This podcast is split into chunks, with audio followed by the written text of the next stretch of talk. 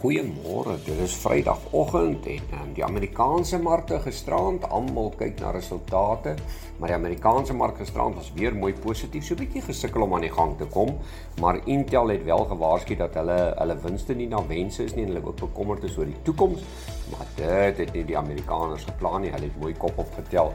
Dow Jones sluit 0.6 van 'n persent sterker, 205 punte beter op 33949 en die S&P 500 44 punte beter, 1% sterker op 4060.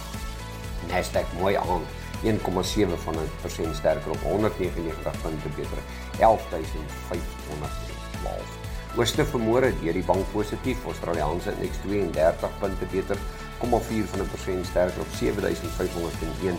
Nikkei van Japan 18 punte beter, 27381 en die Hang Seng indeks 16 punte beter, 0,1 van 'n persent sterker op 22582 en interessant uh, Tokyo laat weet dat hulle inflasie nou op 'n 42 jaar hoogtepunt staan. Top 40 indeks weer een splinter nuwe rekord, pragtig gehardloop 767 punte beter, 1% sterker op 74480 en die algehele indeks 784 punte beter, 0,9 van 'n persent sterker op 80509. Rand vermoere R17.20 so 'n bietjie veld verloor gisteraand teenoor Amerikaanse dollar. Euro gaan jou kos 18.71 en 'n Britse pond R21.32. Bitcoin so 'n bietjie veld verloor, 83 dollar laer, 22812. Goudprys vanmôre ook so 'n bietjie wind van voor 1926, dis so 3 dollar laer.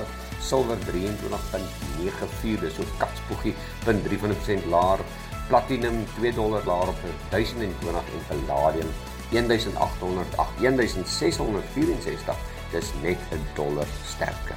En dan Brent 3 olie 87.76 daardie inflasiestoker van ons wel die boere gister Ehm um, so gemengde sessie, dis die mielies het 'n bietjie swaar gekry. Wit mielieprys maartkontrak 3% laer 4550. Die geel mielieprys verloor 2.5% 4650. Soja 1.3% laer op 9470. Koring verloor 0.4 van 'n persent op 6565 en die sonneblompryse is die enigste een wat boontoe gaan 1.2 van 'n persent sterker op 11755. Wel, van die nuus, Hyundai se inkomste vir die 4de kwartaal is beter as verwag. Levi's, dis die manne van die jeans, sê hulle inkomste het met 6% gedaal. IBM se 4de kwartaal inkomste was onveranderd op 16,7 miljard dollar.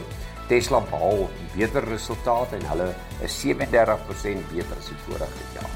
Plaaslike trendkor het 'n wesensverlies aangekondig Absa Groep is ook nou op die A2X beurs genoteer en dan Troers noem dat hulle 10,6 in die kleinhandel verkoop in die laaste 9 weke aangeteken het en dan Prosus het besluit dat hulle van hulle arbeid gaan verminder.